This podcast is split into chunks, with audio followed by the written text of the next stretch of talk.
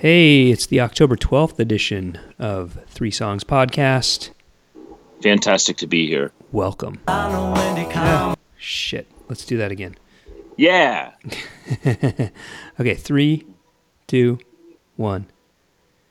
Hi, it's the October 12th edition of Three Songs Podcast. Welcome. This would be episode number 13, Mikey. You're right, Bob. I can count. You can. Me too.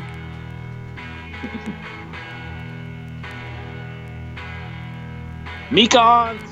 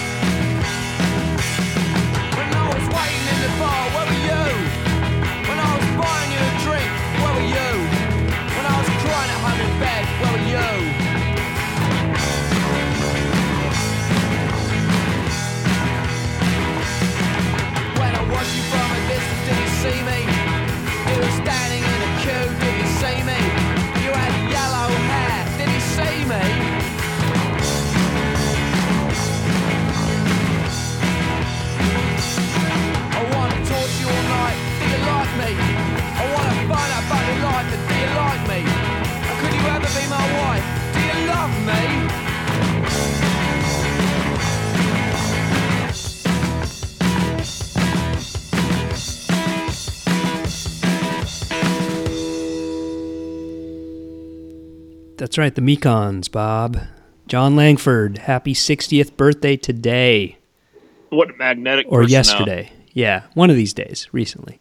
Magnetic personality. I, and I think now he's had a long stint as a Chicagoan, but of course he's Yeah. from Leeds. Sure. And that's very much the Yorkshire era, the early days, Second 7 inch from 1978, right there. Yeah, classic. And uh, Absolutely. I don't I don't even know where to start as a Mekons fan, but uh, it's a band that I was I mean in a way kind of late to the game too. I remember um, buying them on a buying a compilation when I was about 14 called Mutant Pop. Mm-hmm. And Oh, they, yeah. they were on there. They were on there. I think that That- song's on there, in fact. definitely, yeah, Yeah. that song was on there. So they were Gang of Four was on there and You know what that album is or that collection is? It's it's a collection of seven inches from the Fast. yeah, fast. Yeah. Fast. Right. One of my favorite label logos of all time, but that's the Absolutely. point. Yeah. Great, But I- great early punk, you know, I guess art rock label uh, from the UK. and they they also kind of fit in with um, another one of your favorite bands who they also have played a lot of shows with the X. You Absolutely. Frequently mentioned, but uh, Absolutely. the Mekons have gone through many style changes and somehow always pulled them off. For sure. Yeah, they went country And- for a little while. yeah, yeah, and they, I mean, and that's where they hang out. They hang out in this bar in Chicago. I believe it's called the Hideout. I know I've been there like two or three times, and it's got a real kind of cool country feel to it. And uh, Sally Timms, of course, who is the uh, incredibly talented female singer in the band. They those two have been in Chicago for a long time. And uh, but I'll tell you I'll tell you an amazing Mekon story. I was it was I was a huge fan of the band in the late '80s, and probably their poppiest record would be a record called "So Good It Hurts." You ever listen to that record? I, I don't think I have. I don't think so. Okay, so they're playing at this small club, this kind of small legendary club, which is now defunct, called Maxwell's in Hoboken. I'm sure you've sure. heard oh, of that, oh, right? Of course, yeah, classic. Okay, and they were they were one of the those bands that would sell out the place and bring down the house. So it was like a big night when they got. I think it was an sort of a bit of an annual thing, like definitely one of their regular places to like do a show in front of like their adoring fans because they had just a really dedicated cult Sure. following. Absolutely. Okay, Yeah. so and it was rammed in there, and rammed means like place held probably 250 comfortably, and there was probably like 350 in there. So it was like stuffed to the gills, hard to get a drink type thing. And the beauty of it for me is at the time I lived about 150 yards from Maxwell. So Convenient. on certain nights, and certain nights when you weren't sure whether or not you wanted to go see the band, you could stand outside with a couple of tall boys and listen to the band. Then if you decided to get in, decided to you know you wanted to go in, you could you know it was you got like a preview right on the sidewalk. It was just kind of a fantastic service that the, the bar probably unknowingly provided.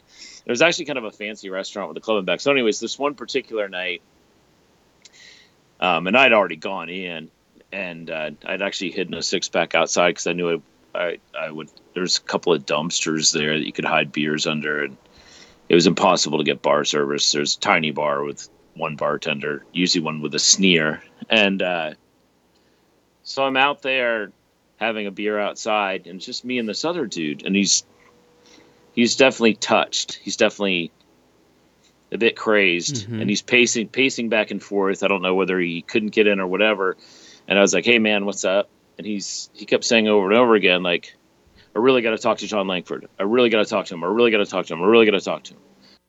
And I'm like, "Well, he's a great guy. Like, I mean, I didn't know him, but I think I maybe met him once or twice, and was just like, man, thank. Usually, I want to meet, you know, legends that I revere. I'm always like, thanks for coming. Thanks, thanks a lot for coming. So, so he's pacing back and forth nervously, and and I'm like, this guy, like, he might do something crazy. Okay, and right about right when I thought that, he ta- he he reaches into the dumpster outside of Max, big dumpster, and he pulls out the tailpipe assembly of a car. Okay, like this huge piece of like, like old bottom of a car, like about probably about four feet long and really heavy, and just throws it through the back window of Maxwell's. This huge glass window. Okay. And there's people like on the other side. Nobody got hurt that I'm that I'm aware of, but obviously there's this huge crashing sound and and the music stopped, and it's just me and this guy standing out there. Well, of course, as soon as the guy threw the this massive car part thing, show stopped and people start running outside, and I'm the only person standing there. I was stunned, and the guy runs off. So suddenly, like. This guy runs off, and I don't know what to do. And the first person that comes out to chase him is Bob Bert, who's a Hoboken regular and Sure. first drummer in Sonic, Sonic Youth, Youth, and yeah. at, at this point he was in, I believe he was in Pussy Galore at the time, Bewitched. and yeah, Bewitched, yeah, with Suzanne, the famous lighting designer for Sonic Youth and REM, yeah.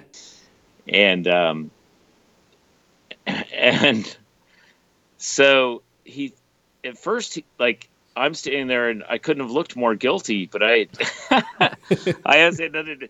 The, the first thought was that I had done it, you know, and I was like, the guy went that way, and then suddenly I'm I'm joining a group of like six to eight people that are like chasing this guy down the street who's very fast and he's long gone, and uh, I remember Bob Bert like yelling something at me like, "Why'd you fucking do that?" And I was like, "I didn't do that. That that guy did." And he's like, you know, he's like standing on the corner. So he runs off. So like a bunch of people chase him, and then like eventually, like after a half hour break and making sure everything was all right, the Mekons restart their show with a, a massive window out in the back of the venue, and went on to, of course, do an incredible Mekon show.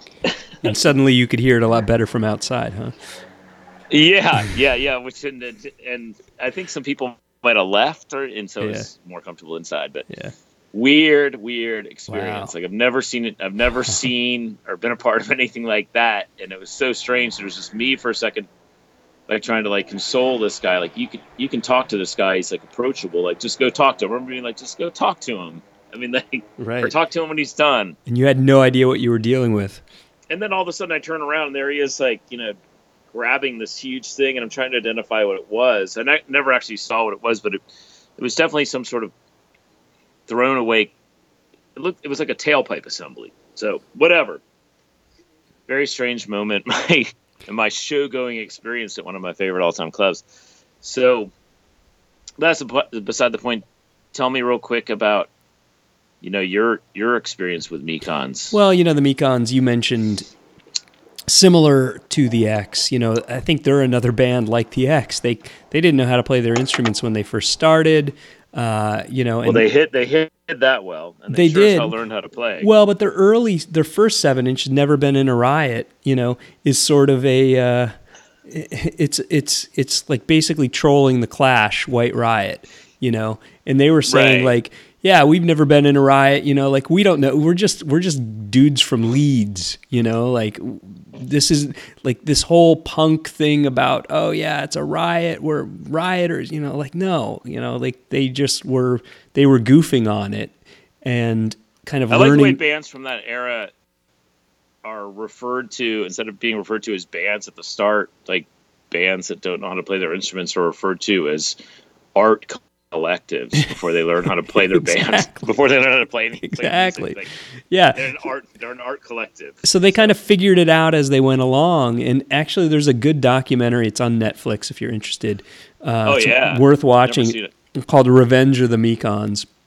Oh, I've is- heard of that for sure. That's that's kind of a kind of a big deal. Well, that's the name of one of their songs, I think, from the rock and roll Yeah. album.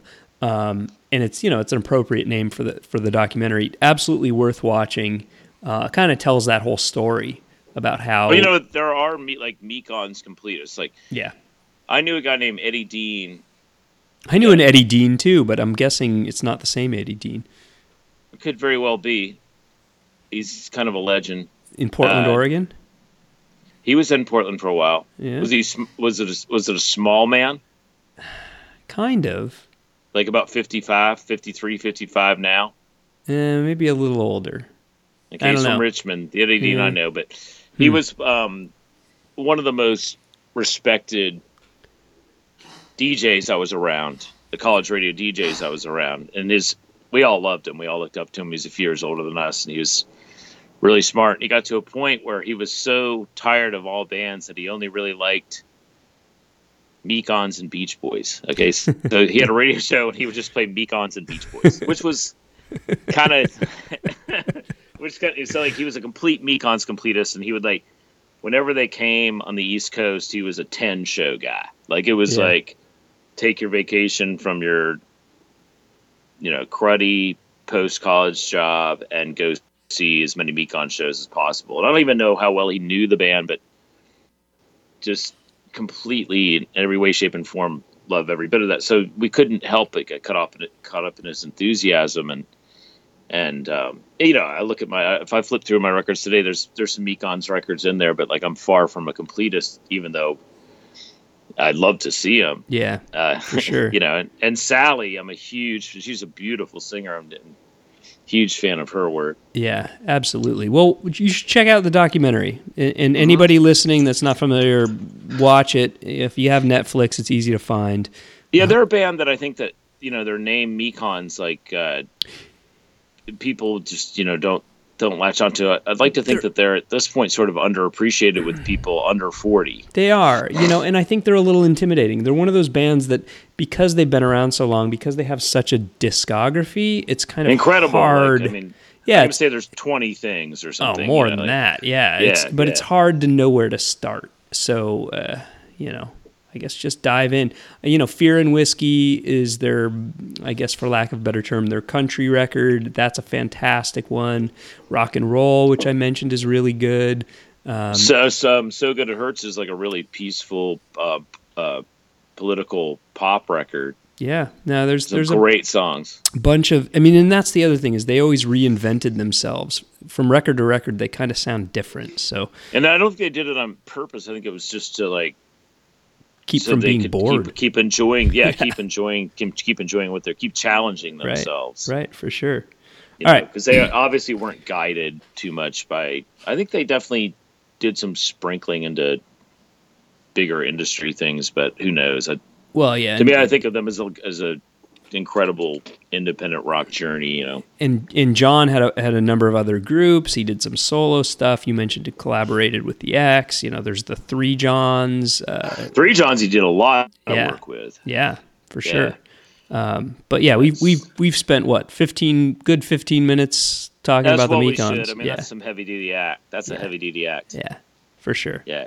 I'm going to take us to the light duty. I'm going to take us to the 60s. I'm going to take us to um, when you played Irma Thomas. This is the first person, and Irma's body of work is far far bigger than that of Shirley Ellis. This is a woman from from the Bronx. Her parents were from the West Indies, and um, she actually the song I'm going to play actually sold. It was released in the late 60s and sold over a million records. Hmm. And it's, it's it's the clapping song. It's like a it's a real fun party song. Nice. Well, I don't think I've heard it before, or maybe I've heard it and I just don't recognize it. But um, I didn't play it before the show, so I wanted to listen listen to it fresh. So let's get to the music. Dig.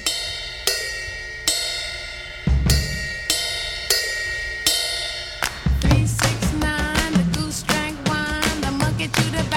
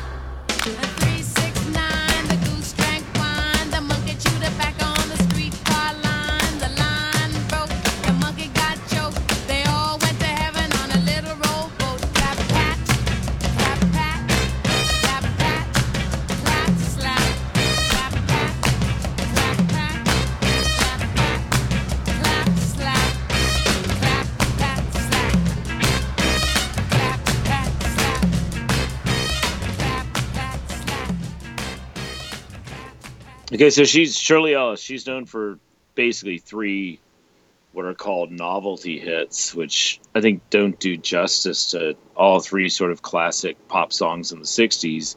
The Nitty Gritty, you might have heard that one. I def, I bet you'd rec- recognize the Name Game. Oh yeah, for sure.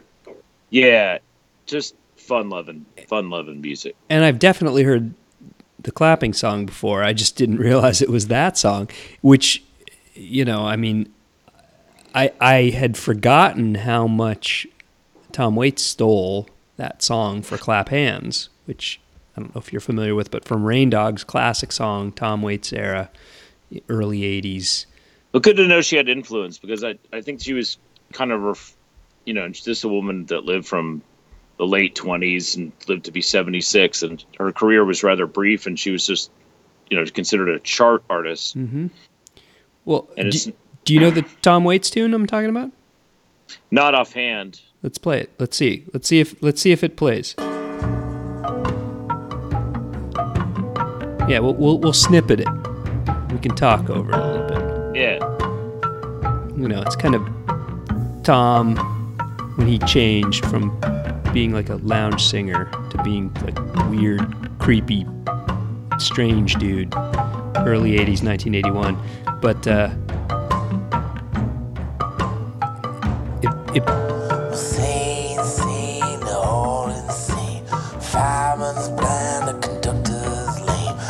Oh, I see what- Cincinnati yeah, I see what you mean. a sampler dame. Hanging out the window with a bottle full of rain. Clap hands. Oh, definitely. Yeah, Yeah. definitely. Yeah, Yeah. He was, yeah, yeah, definitely referencing that song. yeah.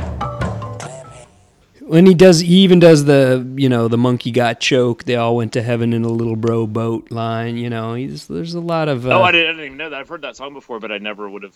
I've Yeah. actually have heard that song before, but yeah yep yep did, did you ever see Tom Waits live? I never have uh, Me neither. Yeah, yeah. I never saw him live. I had a chance one time in Denver. He was playing down the road from where Pavement was playing, and and um, I think all of my bandmates went, but I was too nervous about our own gig. yeah yeah I was never that kind of guy that could just be like, "Yeah, I'll just go see this really cool thing happening in the town," and then you know And then go go, back into the dressing room. You know, I always admire musicians that can do that type of thing because you know I had to get some sort of like, for lack of a better way of putting it, some sort of mindset to play a gig. But what are you going to play next? i'm gonna go current i'm gonna go with an album that was released last year this is an artist that i don't know a whole lot about his name is karl blau i know he's from the B.L.A.U.? northwest b-l-a-u Yeah, He's from the Northwest. This album came out on K Records. K slash it was co-released with a label called Bella Union. Uh, he's from Anacortes, which is um, you know, kind of I think it's up on the Sound in Washington. Um, best known for uh, uh, you know beat happening. Um, I, the Langford brothers, one of the one of the beat happening members. Was it Langford? God, now no, I'm I'm you still. We're not going to talk about the Mekons anymore. no, tonight. no, but who who am I thinking of? What, what, what are the names of the the beat happening folk?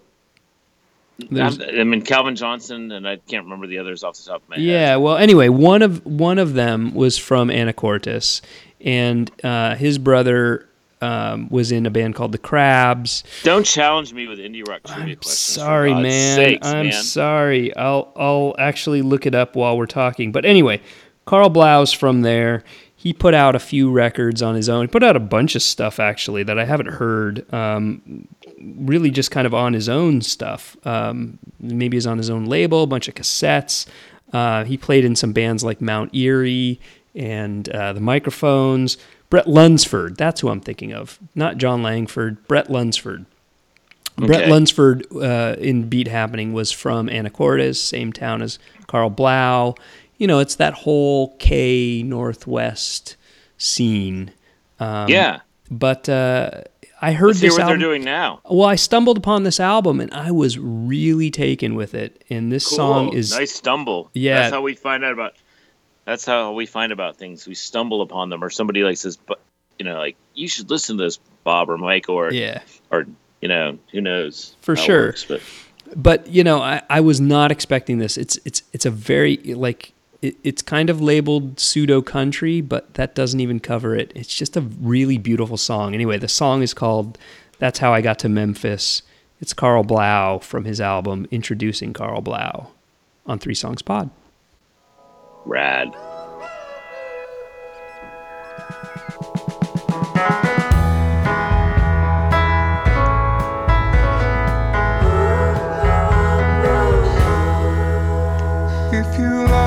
Somebody enough, you'll follow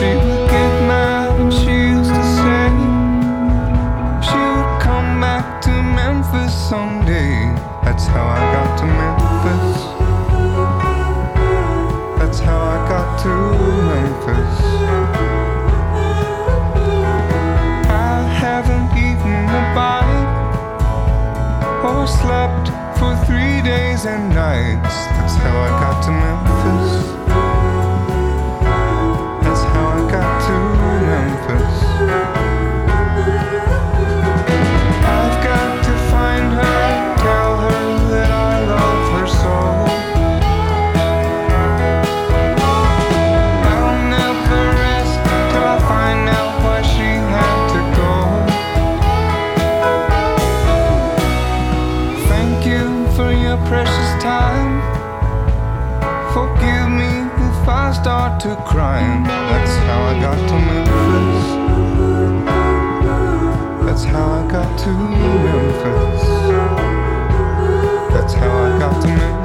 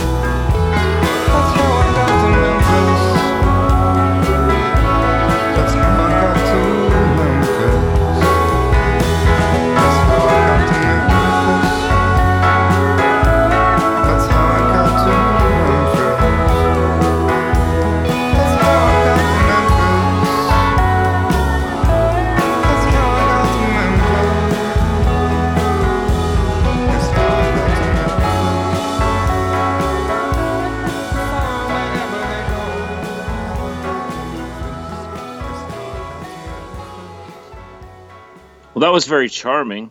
Yeah, it's a nice, pretty, pretty little song, Very pretty, it? very Yeah. pretty, dreamy song, and the background singers really make make the song fantastic sounding. For sure, for sure. Yeah, it's it's Yeah. fun. Like I was not expecting that. You know, I mean, you- know what K Records sounds like, and uh, Well, I mean K in 2017. I don't. well, so for sure. But yeah, it makes was sense. It all makes sense. You know, beautiful little tip of the song. cap. Yeah. Yeah, I appreciate that. Very dreamy. I, I enjoyed that. Um, I'm gonna uh, I'll play a song that I guess needs no introduction. I'm sure it's uh, it's off. At really least what- to me, it doesn't. Yeah, maybe to the listeners, it It's, it's it's a meticulous recording. right. And we talked about it a, f- a- a few uh, shows ago too, a little bit. Yeah, I mean it's to uh, you know to me it's classic rock. You know at this point, and it uh, really is. You know so yeah, it's, uh, Slint off of Spiderland. Good Morning Captain Yeah, this is the their kind of their opus from Louisville. from Louisville, Uh, how, how do you pronounce that? Louisville. Louisville. You're getting better. voice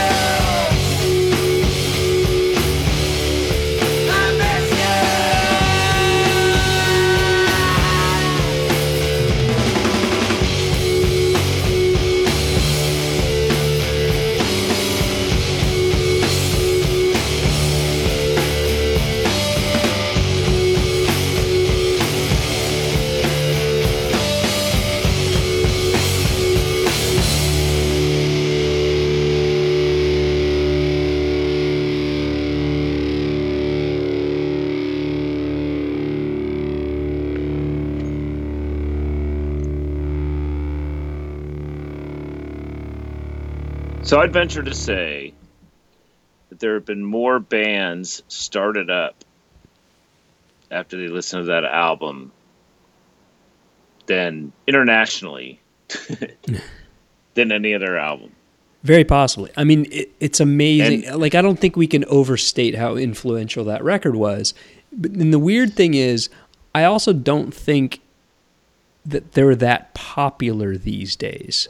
Like, I think for, for folks like you and me who are around at the time and realize how influential they were to other bands, you know, they're big, but I don't think people are like I don't think they're getting the current attention the way say oh I don't know Pavement might or a band Well- from their era who are not around anymore partly because they really only released that one record you know they had an Well, EP. Tweez before it. With Yeah, Ethan but it Buckler was- from King Kong, and Ethan Mm. Ethan quit the band because he didn't like recording with Steve Albini, yeah who recorded both Tweez and that record, which is of course a big part of the incredible label Touch and Go. sure sure And I mean, Albini is, you know, I think that's by far.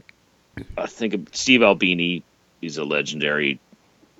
He's from Big Black and legendary record Mm-hmm. Shellac, producer yep on so many levels. Okay, he, That's he his fa- recorded that's his he- fav- That's his favorite rec- favorite thing that he ever recorded. yeah well and he he recorded a Nirvana album that I think did pretty well too Well, we're talking about a bunch of kids from Louisville, and that yeah and that was the debut of Todd Brashear in the Yeah. band. Yeah. who's like the the least known member of Slint because it's David Pajo mm-hmm who actually he played in the AAS. Uh, He played keyboards for the EAS. I'm not sure if he's doing touring with them currently. Brian McMahan, of course, who Brian and Britt they were in Squirrel Bait when they were like 16, 17, and they looked like they were like 13. right right for sure Uh, they were um, they were in a band called Languid and Flaccid when they were like twelve. These were like these punk rock kids that you know had this amazing amount of experience as teenagers, and then they basically concocted just these six songs, six songs, Yeah. okay, Right. and and they did it in like in a basement, and they worked it and worked it and worked it over and over and over and over again. So there was like no like the dissatisfaction with like each time. I don't even know if there was other songs involved. Like one thing you have to know about Slint is there's an amazing amount of it's like a it was like a weird secret organization. Yeah. Okay.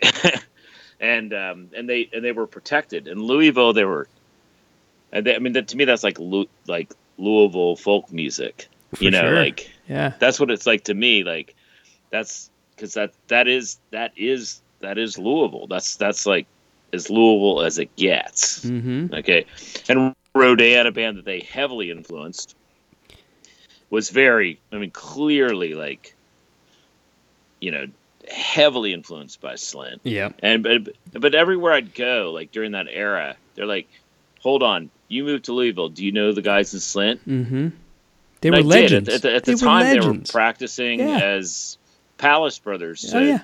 Be a Yeah. part of Will Oldham's band. Right. You know, so Right. And I mean, think records would sell back then to a certain audience just because oh, there's a Slint member in this. Like I was buying things based on oh, there's a Slint member in this. You know, like it didn't and they even were matter. looked they were looked upon as mysterious every Yeah. everywhere they Right. they went because that's I don't even know if it was a conscious choice. It was just like that's that's the kind of people that they were. But at the same time, like when they were during the the first era of my experience in Louisville as a resident, I lived with Brett, and for a time Will lived in the basement of the house, and and they they would practice like two or three times a week.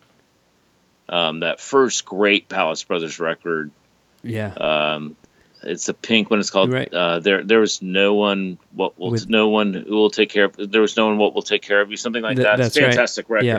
Yeah. I was drunk at the pulpit. Yeah. That- yeah, no, uh, writing. I mean, Mhm. the songs are so great. So they were backing up one of their oldest friends. They, they all went to Brown School, like a small independent school in in Louisville. And like, I mean, I know some.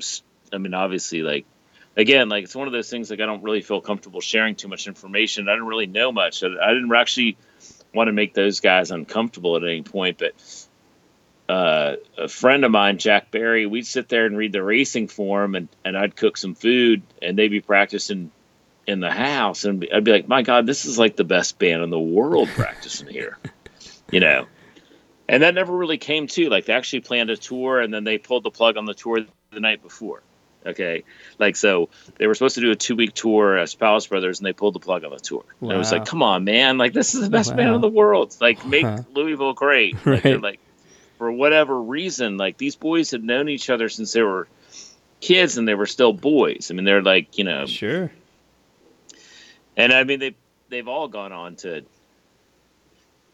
you know, have great careers and they're back. I mean, they've had they got back together about six, seven, eight years ago, and they pick and choose their spots. And I mean, I, I actually haven't ever seen any of their stuff from this millennium.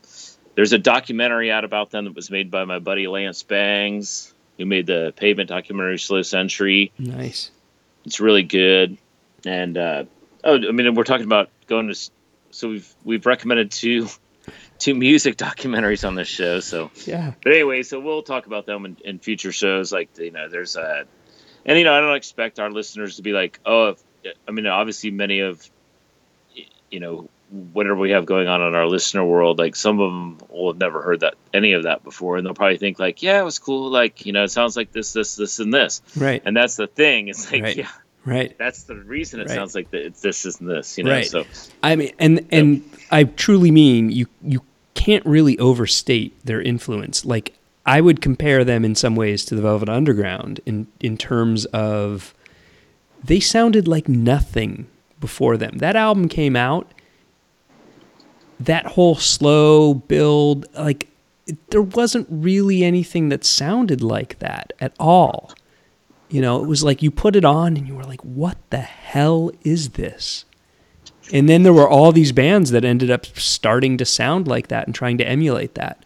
Um, you can't do it. You, You can't, can't. do it. You can't. It's a lot lot easier to rip off pavement. Fair enough. Fair enough. Um, all right. Well, I'll, I'll only speak for for Britt. Um, Britt was trying to figure out Slanted and Enchanted. Yeah, um, around the time. I mean, I actually got to know him really well when he was doing the drums for a, another incredible record called Pod by the Breeders. Right. you- I was, you know, it's funny because I was saying, and, and I was actually going to mention this. Like to me, it was more important. Oh, this this band has a Slint member. Like for me, that was I was, you know, the Pixies. I was a fan of. Sorry, you, my dog is coughing in the background. Little Rags. That's is- okay. Yeah. yeah. Well, we, Um, have, we have the Rags involved. Rags- I think's gone in. Rags is. Uh, gone in. she's got a little. She's got a little cough. But um, anyway, uh, Open the door for the ghost, but to go ahead. to me, the Breeders, I was more interested in. It's got the drummer from Slint. Forget about. I mean, Kim Deal's great and everything, but it's got the drummer from Slint, man. Well, they were all great. I mean, it it is a great album, and it was really fun to hang out with Britt during that era. Like myself and Mark Eibold were like got a huge kick out of me. Such an interesting personality, and uh, in fact, when we drove down from New York for the Breeders' Cup in 1991, that's who we stayed with. And that was a big part of. Was it 91 or 92? What was the year of Arazi? 91, right? I I think so. Yeah. so and that's the first time I ever went to Churchill Downs. Like essentially like, you know, Slint was like, Okay, so where do you go? Like you're gonna be on tour a lot and you can't afford New York anymore and like, you know, you love horse racing, so go to Louisville. So like, you know, essentially meeting but the other thing funny thing about that is Britt decided that instead of calling himself Britt Walford on that record, he he has a name right. of a woman who That's I can't right. recall. Uh, yeah. And I, You're right. I was I was like, who who is this name you've chosen on the record? And he's like, some girl, and I can imitate him, but a, he he oh, I will imitate him. Okay, so he said, man, that's a girl that I went to school with in like sixth or seventh grade that I thought was really weird. you know, so it's just like okay, let's you know, I mean, That's awesome. you know, and that's the way he. And I haven't seen him in a while. Like he's a dad now. I think his daughter's got to be like, it definitely like I would guess. I would, if I had to guess, I'd guess around twelve. Yeah. And and his mother Charlotte and his dad Ron were like incredible hosts and hostess to me when I moved there. I mean, I spent some wonderful nights in their their house, and I know where they live. Like that's one. That's one. Those are some fine people that will let me in. Fantastic. And you, your, your story you told a, f- a couple episodes ago about PJ Harvey wanting to sing with them. I mean, I was listening to that and trying to imagine PJ Harvey vocals on top of it. It would God, They, I think they entertained the idea actually because ah, they would have been amazing.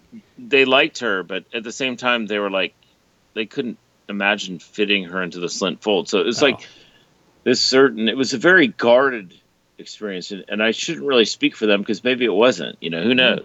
Yeah. I mean, like to me, like you just didn't press buttons with people like that. You just like let them do their own thing. And Todd, who I mentioned earlier, like went on to run an incredible. It's like the last era of like of like really cool DVD rental shops. He had this place called Wild and Woolly for maybe even like 20 years. He actually opened it in one of these those like little dreaded little shopping rows that nobody said could ever work on Bardstown Road in Louisville.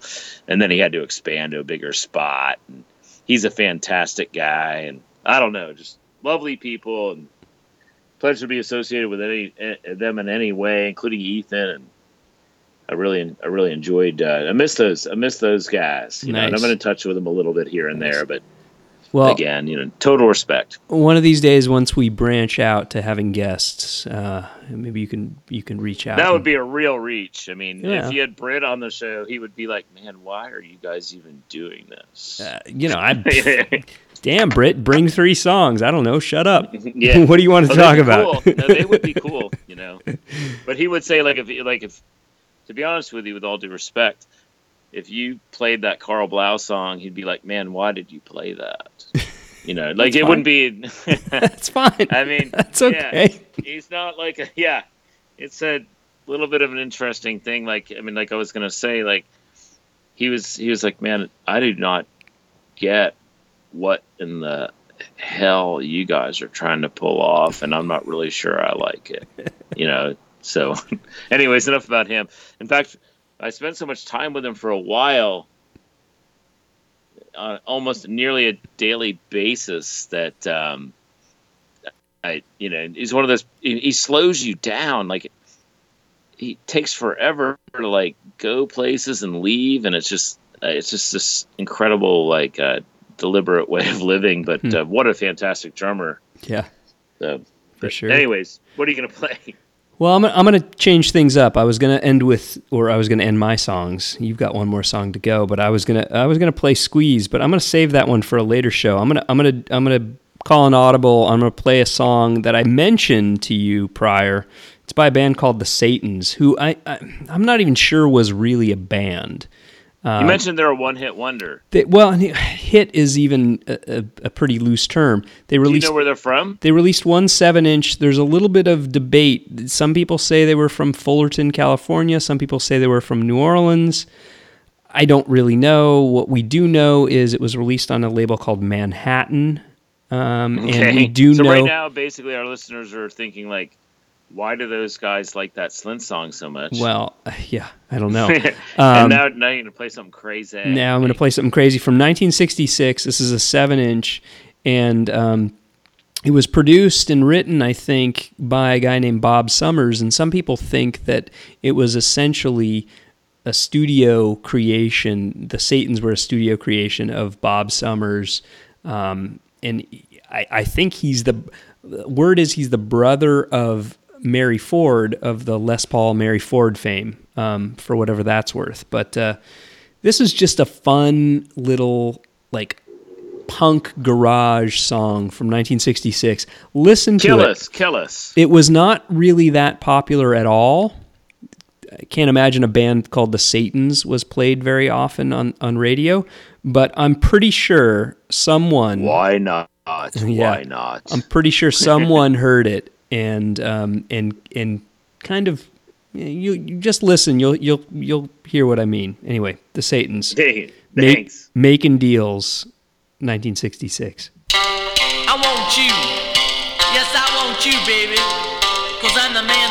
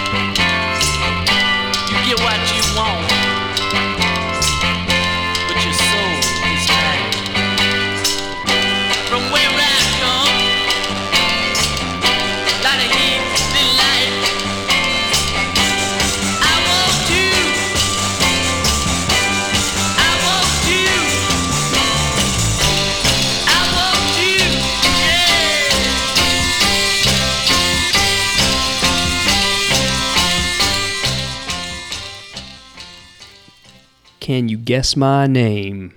Wow, that's a nugget. That's like one of those things off those great garage nuggets. Yeah, for sure. And I got to imagine Mick Jagger heard that song, right? There's no way he heard it. You don't think? I mean, you think I don't know, you man. think like I don't think, know what Mick's listening habits are like. I don't- you think "Sympathy for the Devil" just happened to be, you know, I can, you know, I think that you- might be a bit of a reach. eh, maybe I don't know. I don't know. Just a thought. I mean, I'd like Just to a thought. so, but Came out a couple years before. Who knows? I mean, that's fantastic thought. Yeah, I mean, mean, it's- perhaps he did. it's not. It's not a straight Maybe we steal. should. Is there any way to? There's no way to contact Mick. Uh, I don't know. You'd probably have a better connection than I like would. hell, I would. Mick Jagger. Come on. I know people who know Yoko Ono, so maybe I don't know. But uh, Does does she have anything to do with Mick? well, I don't know. She might know him. They've been at the same cocktail parties or something. Probably. She knows. Uh, she certainly knows Paul, who I'm sure knows Mick. Anyway, I guess. I mean, do I- well, we we can't connect these kind of people. They live in a whole different space. that's right. That's right. They're like, Like it's not like we can they, like they live on know. other planets from us. they have planet. They've they've uh, like planets with like like security teams and like Yeah. essentially what we call guarded neighborhoods. right for sure. Yeah, sure. not not like not like Queens or Des Moines. no, not at all. Not at all. No, no. So, anyways, I'm gonna end the show. Like you know, unlike you right now, and there's nothing more boring than talking about weather. But are you still steaming up there? No, it's cooling off. Good. Thankfully. Well, it's it's kind of actual like getting into like proper cold here. Like we had like da da da da like 38 degrees the other No, night, and it's yeah, no, 50 it's- out here now, and and there's some bands that it, you know, and I adore this band like year round, but uh, to me like the when the cold air starts to blow, and maybe it's is because they're one of the greatest bands from Glasgow of all time, along with Mogwai. And I mean, we can go on and on about Glasgow's the great Scottish industrial city with the lowest life expectancy in the Western world. the fire um, engines are they from Glasgow too? Who's that? Fire engines? Do you know them? Um, if I had to guess off the top of my head, I don't, don't know. I mean, I know, yeah, I definitely know fire engines. I got a couple of their seven inches. I would. I They're would from Edinburgh. from the, so, sorry, they're from Edinburgh. I just looked them up. yeah, Edinburgh. see, well, see, Edinburgh is like a, is like the, is a pretty city, and Glasgow is a, a dark old town. Mm, okay. and that's why so much like great art and music's been made there and these are like uh, i mean this is a band that's very revered a ton incredible amount of work uh, very well critically received very very well known band belle and sebastian Sure. i don't mean to say it like that like everybody should know who the hell they are but to me they qualify because they've made tons and tons of great songs and this is actually this is off their seventh studio album, which I, cou- I couldn't believe. It was during that little, you know, this is off a, a an album by Belle and Sebastian called "The Life Pursuit," and it's when they were going through this. They'd made so many,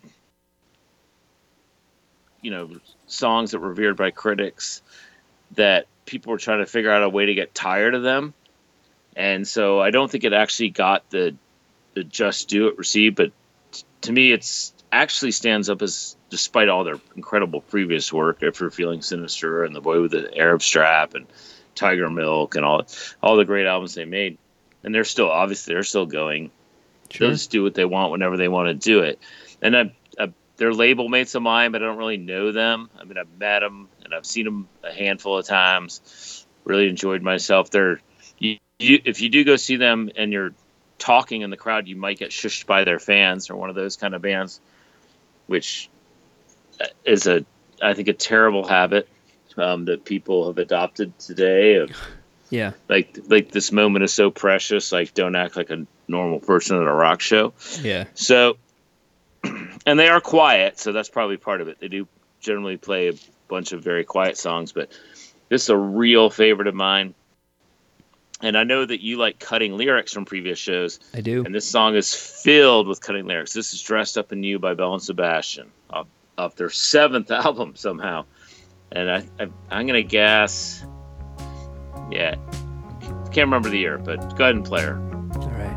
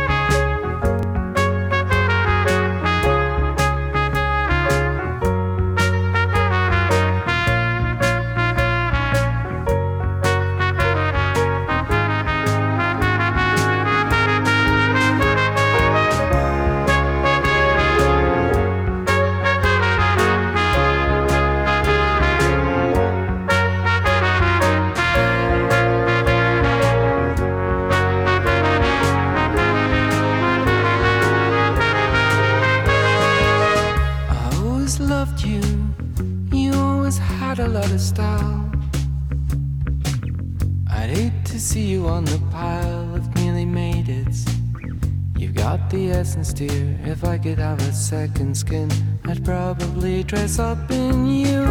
You're a star now. I'm fixing people's nails. I'm knitting jumpers.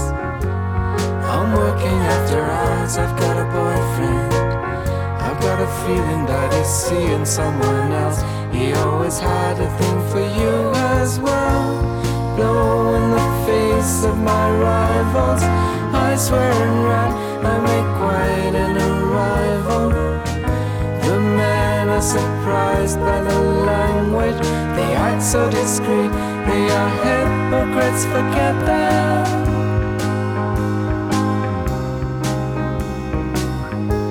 So fuck that too.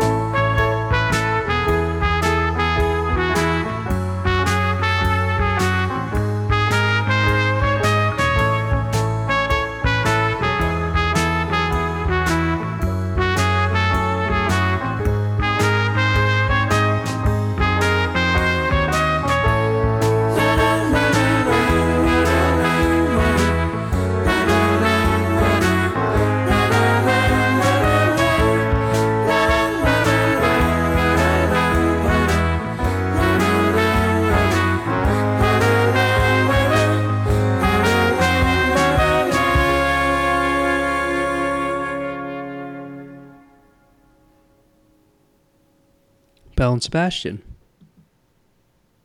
It's a nice song, Bob. Bobby, well, it's not a. It's actually not a nice song. well, it's, a, it's musically and sonically a very Well, sure, song. oh, yeah, no, yeah, it's lyrically, lyrically, I, I, I heard I heard a couple f bombs. Well, I mean, you're made of card. You could act your way out of a paper bag. Yeah. I mean, and that's I mean, that's both- the neither of us can act our way out of a paper bag. this is true. Uh, you know, you but- got lucky. You ain't talking to me now, little Miss Plucky. Pluck your eyebrows for the crowd. Get uh, on the airplane. You give me stomach pain. it's it's it's the juxtaposition. I mean, the music is so pretty and mellow, and you're not expecting lyrics like that. And maybe you're not even, you know, some people don't even pay attention to the lyrics unless they're Well, they in your ought to. face. Well, of course, of course.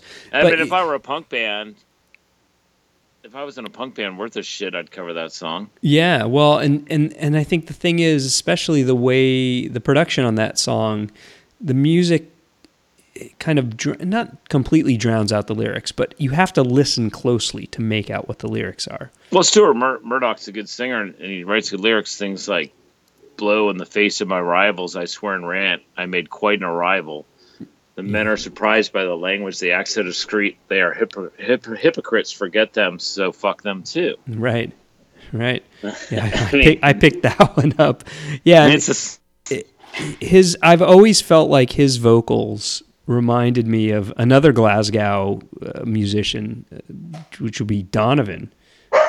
oh yeah, Ghost agrees. Yeah. Well, Ghost, you know, the Ghost, you know, Ghost knows that song. Yeah. Well, cool. Um, the other, the last thing I'll say about Belle and Sebastian, um, and one of the actually one of the things I remember most about them, uh, you know, I'm I know them. I'm not a huge fan of them. I appreciate them, but I'm not that knowledgeable. Um, Rags is uh, she's trying to get settled in.